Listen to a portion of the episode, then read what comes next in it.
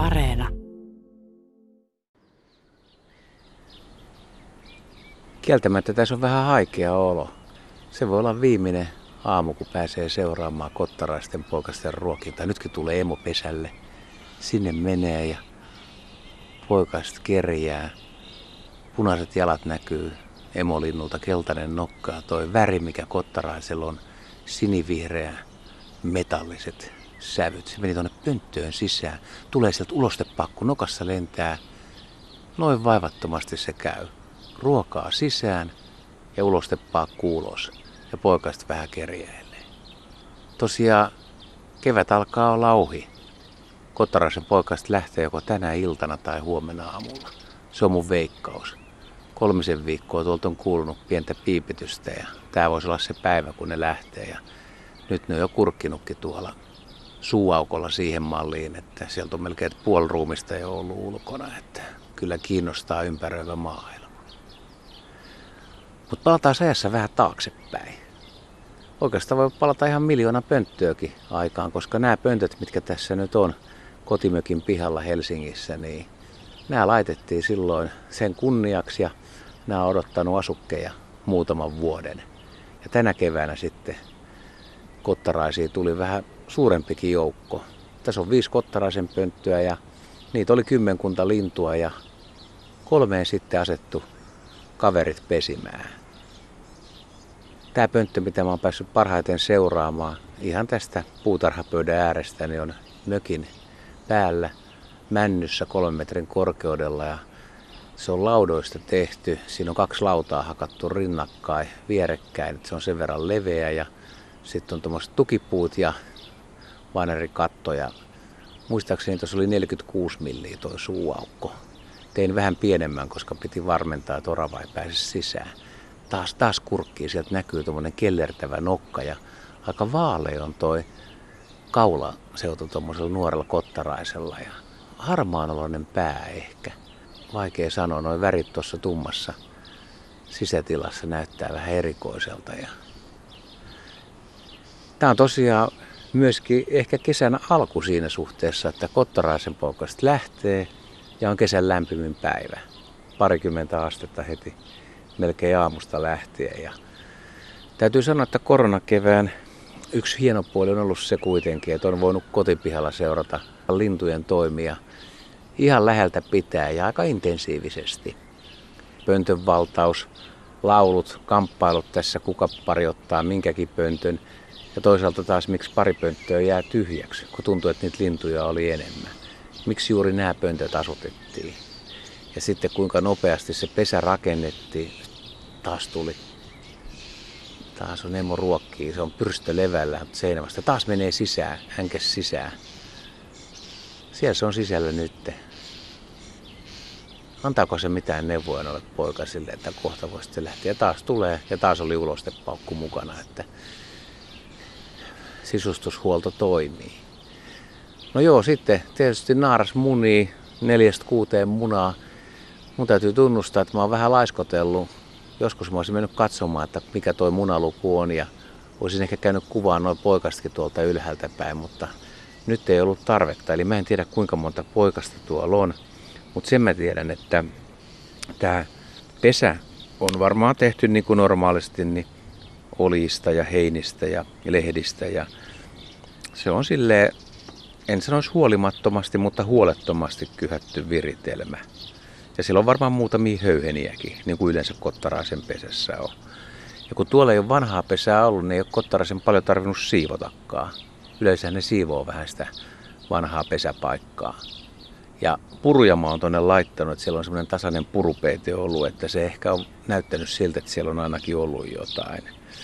Ja jotenkin on miettinyt sitä, että monissa pöntöissä olisi hyvä olla jotkut pohjat, koska linnut kyllä selkeästi käy katsomassa, että onko täällä aiemmin pesitty.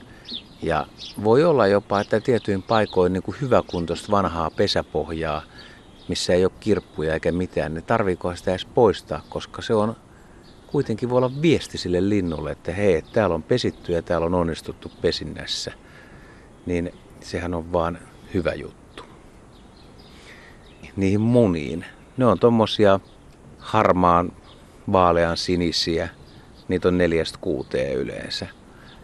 Ja yleensä nyt taas tuli poika, niin se on ihan älyttömän paljon ulkona sieltä. Se kurkkii kellertävän paljon nokka. Nyt mun täytyy ottaa kiikaret, kuuluu vähän kolinaa. Tosta mä ku, yritän kuvata sen, se kurkkii se rinta on vähän viirunen tai täplikässä, voisi muistuttaa vähän mustarastasta ja keltainen akuankan nokka vielä, se ei ole luutunut. Noin suupielet menee pitkälle ja musta nappisilmä ja harmahtavan tumma päälaki. Aika hienon näköinen. Ja naaras tosiaan hautoo enemmän, mutta koiraskin kyllä käsittääkseni osallistuu hautomiseen. Sitä ei pysty tässä niin oikein todistaa, kun nuo emot on samannäköisiä, mutta on kirjoitettu ja tutkittu, että naaras huolehti syövuoroista ja päivällä sitten molemmat on hautonut. Ja se haudonta-aika on semmoinen, se on alle pari viikkoa, se on aika lyhyt, 11-13 vuorokautta. Ja sitten kun poikaiset kuoriutuu, niin sitten alkaa tietysti emoilla se show, ruoka on löydyttävä. Ja tämä on ollut yleensä tämä pieni ongelma Suomessa, että on puhuttu, että kaivattaisiin hevoshakoja ja lehmilaitumia ja matalaheinäisiä avoimia ympäristöjä, että niistä löytyisi hyvälaatuista ravintoa. Ja että kottarasten pesimäpaikat ja ruokailualueet ei ole kovin lähekkäin, siis hyvät ruokailualueet. Ja jos emot joutuu syöttämään poikasilleen huonolaatuista ravintoa, niin se on tietysti huono. Ja toisaalta jos ne joutuu hakemaan sitä kovin kaukaa, niin sekin on aika heikko juttu. Kyllä niiden emojen koetus on aika kova sitten. Ja jollain tehomaatalousalueella niin varmasti poikujen määrät on pienemmät kuin monipuolisilla viljelyalueilla. Ihan semmoisessa kunnon vanhan ajan maatalousympäristössä. No nyt ollaan kaupungissa. Ja se, mikä tästä on tehnyt tästä kottaraisten pesinnästä mielenkiintoiseen, että mä oon päässyt parvekkeelta seuraamaan näiden emojen touhua. Mä oon laittanut, mulla on ollut koko ajan talia tarjolla, siis tommonen ihan perinteinen talipötkylä. Ja pointti on se, että on miettinyt, että kun emot käy syömässä siinä ahkerasti ihan koko ajan, että eikä ne vaan ruoki noita poikasia tämmöisellä ihmisen tarjoamalla talilla. Se ei välttämättä sopisi poikasille. Maha voisi olla sekasin, voisi olla tuolla löysää ulostetta, eikä tuommoista vaaleita pussia, mikä on helppo tuolta kiikuttaa ulos tuolta pöntöstä, niin silloin tuolle pönttöön syntyy semmoinen velli, että siellä ei, ei poikasta kyllä hyvää alkua saa. No joo, se mitä on itse päässyt näkemään, niin emot ruokkii itse itsensä sillä talilla. Ne tankkaa aina välillä ja sitten ne lähtee rantaan ja hakee sieltä ruokaa. Sitten ne tulee, niillä on jotain toukkia nokassa, hyönteisiä, lentää pönttöön, ruokkii poikasta tekee tämän ehkä pari kertaa. Sitten taas lentää suoraan suuaukolta mun ruokintapaikalle ja käy itse tankkaamassa siellä pika-annos kauhealla vauhdilla ja sitten taas rantaan ja hakee poikasille ruokaa. Ja tämä on oppi, minkä on tänä keväänä nähnyt, että tämmöinen keväinen ruokinta niin voi todella vahvistaa niitä emoja. Se helpottaa emojen omaa ravinnon saantia. Eli emot saa ruokaa, on hyväkuntoisia, ne pystyy käyttämään kaiken sen ylimääräisen ajan etsimään poikasille ruokaa. Ja jos ne löytää, niin poikaset kasvaa nopeasti. Ja nyt asiaan. Tämä on herkkä hetki. Se voi olla, että huomenna aamulla kun mä tuun tähän, niin pönttö on tyhjä. Ei kuulu enää rapinaa, ei kuulu kerjuääniä, ei näe sitä, kun varis tulee tähän härnäämään niitä. Ei kuulu, kun kottaraiset rääkyy oraville ja tietysti noin kottaraiset, kun on tässä välillä lauleskellutkin, niin onhan se sellainen laulutaituri, että ihan vailla vertaa, kun kuuluu kaiken näköisiä kirskahduksia ja äyskähdyksiä ja jokeltelua ja loistava laulaja.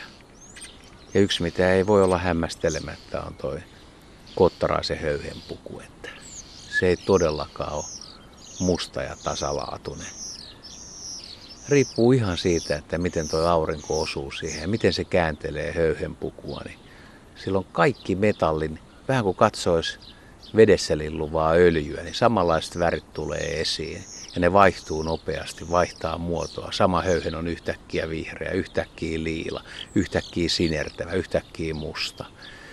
Ja sitten kun kurkkuhoihenet on oikein pystyssä ja tukkakin on tai päälaajan höyhenet nousee pystyyn, kun se laulaa ja nokan keltainen väri ja kitalaki auki, niin se on kuin oranssi nielu. Se on, se on tosi jännän näköinen. Tietysti noin poikaset olisi voinut rengastaa ja olisi voinut joskus saada tietoa, että mihin just tuosta pöntöstä on kaverit lähtenyt, mutta eipä ole tullut tehtyä sen kummosemmin sen eteen mitään. Tätä on jännä sitten talvella muistella, että millainen oli kesän ensimmäinen päivä Helsingissä ja Kottaraasta lähti pöntöstä. Et voin sanoa, että kyllä tuli ikävä. Ja aika paljon äänimaailmaa kottaraisten lähdön jälkeen hiljeni. No, varpuset, pikkuvarpuset, peipot, tintit kyllä vielä tässä viihdyttää pitkän aikaa. Ja, mutta ensimmäinen kottaraispoikue väittäisin, että on huomenna maailmalla.